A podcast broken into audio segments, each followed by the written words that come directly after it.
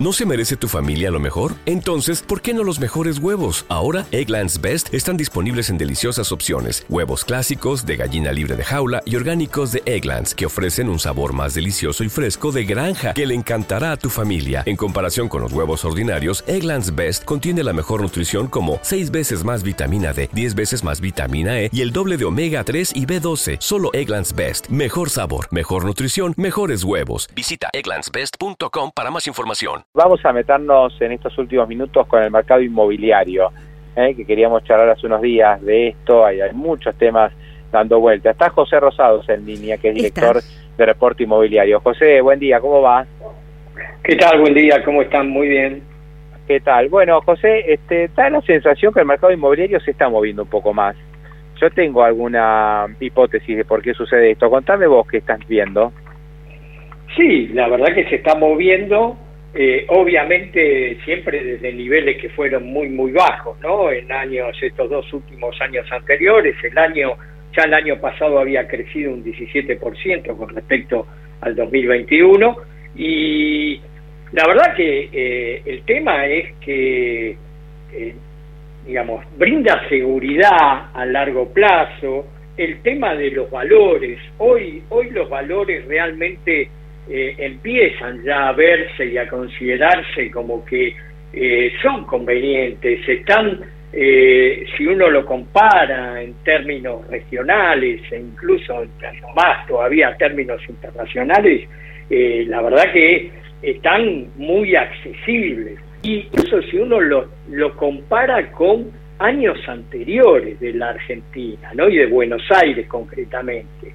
En términos reales, estamos a valores prácticamente del año 2007, ¿sí? que si uno, digamos, lo deflacta por dólares, o sea, y esto ya empieza a verse como, digamos, conveniente, y eso está, está empujando algunas operaciones más.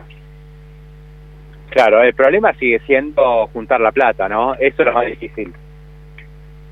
Sí, seguro. Esto está reducido el mercado pura y exclusivamente a aquel que tiene el capital, a digamos a, a los inversores que empiezan empiezan a mirar y empiezan a accionar eh, lo que se está dando concretamente son compras de usuarios finales, o sea, aquel que eh, necesita más metros, aquel que quiere mejorar su condición eh, de calidad de vida, aquellos que por teletrabajo ya pueden decidir eh, mudarse y, digamos, cambiar su residencia, ¿no? Irse a vivir de la ciudad de Buenos Aires al interior del país, al exterior, y entonces todo eso también está generando operaciones, pero siempre con capital propio.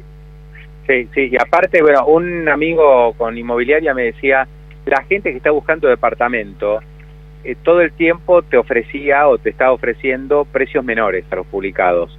¿no? Entonces iba impulsando la baja o especulando con la baja. Ahora se van dando cuenta que ya eh, la baja en el precio de los inmuebles terminó.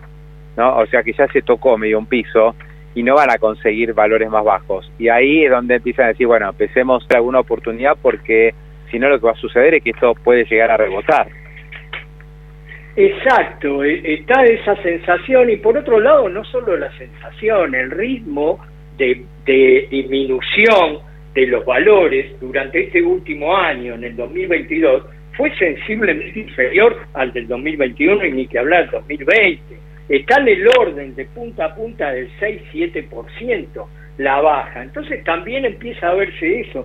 A ver, ¿conviene realmente arriesgarse y por una baja que puede estar dentro de ese porcentaje y que, por el contrario, tal vez luego de las acciones y el año que viene esto empiece a repuntar. Entonces, eso es lo que está, está motivando un poco más a la salida al ruedo a gente que está averiguando y que por otro lado está concretando, está concretando en función de eso, no esperar más a una baja abrupta, que sinceramente yo creo que tiene muy poca chance de que se dé una baja mucho más profunda.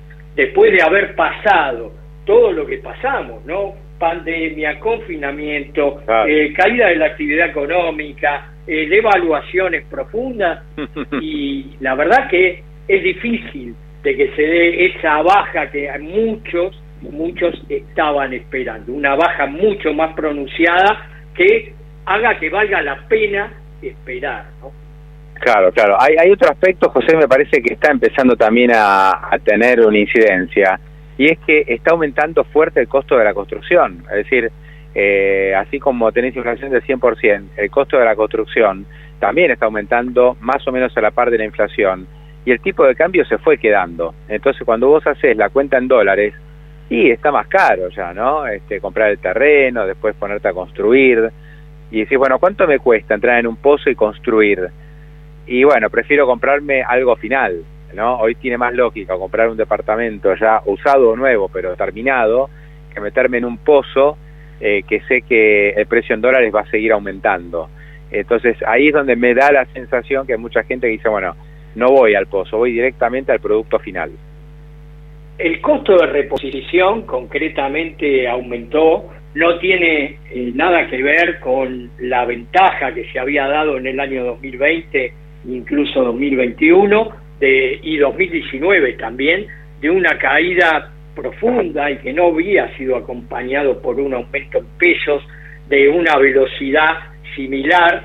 Eh, entonces ahí sí había una ventana oportunidad importante. La verdad que ahora ya no es tal y más, más teniendo en cuenta por ahí complicaciones que hay, ¿no? En cuanto a la obra, en cuanto a, a las producciones.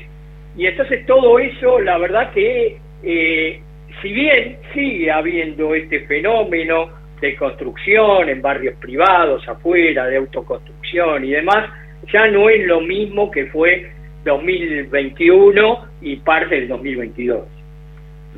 Eh, José, para cerrar, ¿cómo está viendo el mercado de alquileres? Que eso es por ahí lo más acuciante, ¿no? No hay, no hay eh, departamentos para alquilar, faltan monoambientes, es decir, este, eso está muy trabado.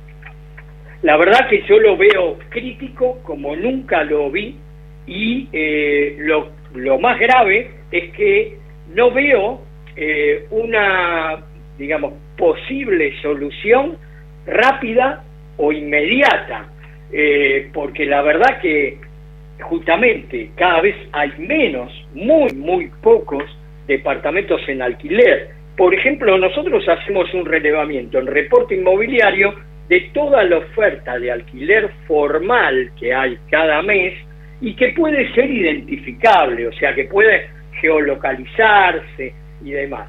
Siempre con la misma metodología. El año pasado, en marzo, había 2.830 departamentos en oferta de alquiler. Este año hay 1.181. O sea, cayó solamente en un año que ya era bajo, ese número el año pasado, un 58%. Drástico. ¿eh? Ya, la realidad es que va, es un tema sumamente complicado y que difícilmente este año eh, no deje aún de complicarse más por algunas cuestiones políticas que puedan salir en el medio de, de protecciones o de regulaciones y que eso complicaría todavía más a este mercado. ¿no? La verdad que es crítico y más sin, con estas condiciones ¿no? Eh, macro que impiden el crédito hipotecario como una válvula de escape eh, del alquiler. Tal cual, tal cual. José, un gran placer, gracias por estos minutos. Un abrazo, Pablo. Abrazo grande, hasta luego. Ahí estaba José Rosados, director de reporte inmobiliario y bueno, un mercado inmobiliario que se va moviendo, hay, empieza a haber más operaciones de venta, pero muy complicado el alquiler, se encareció mucho, hay poco departamento en oferta para alquilar.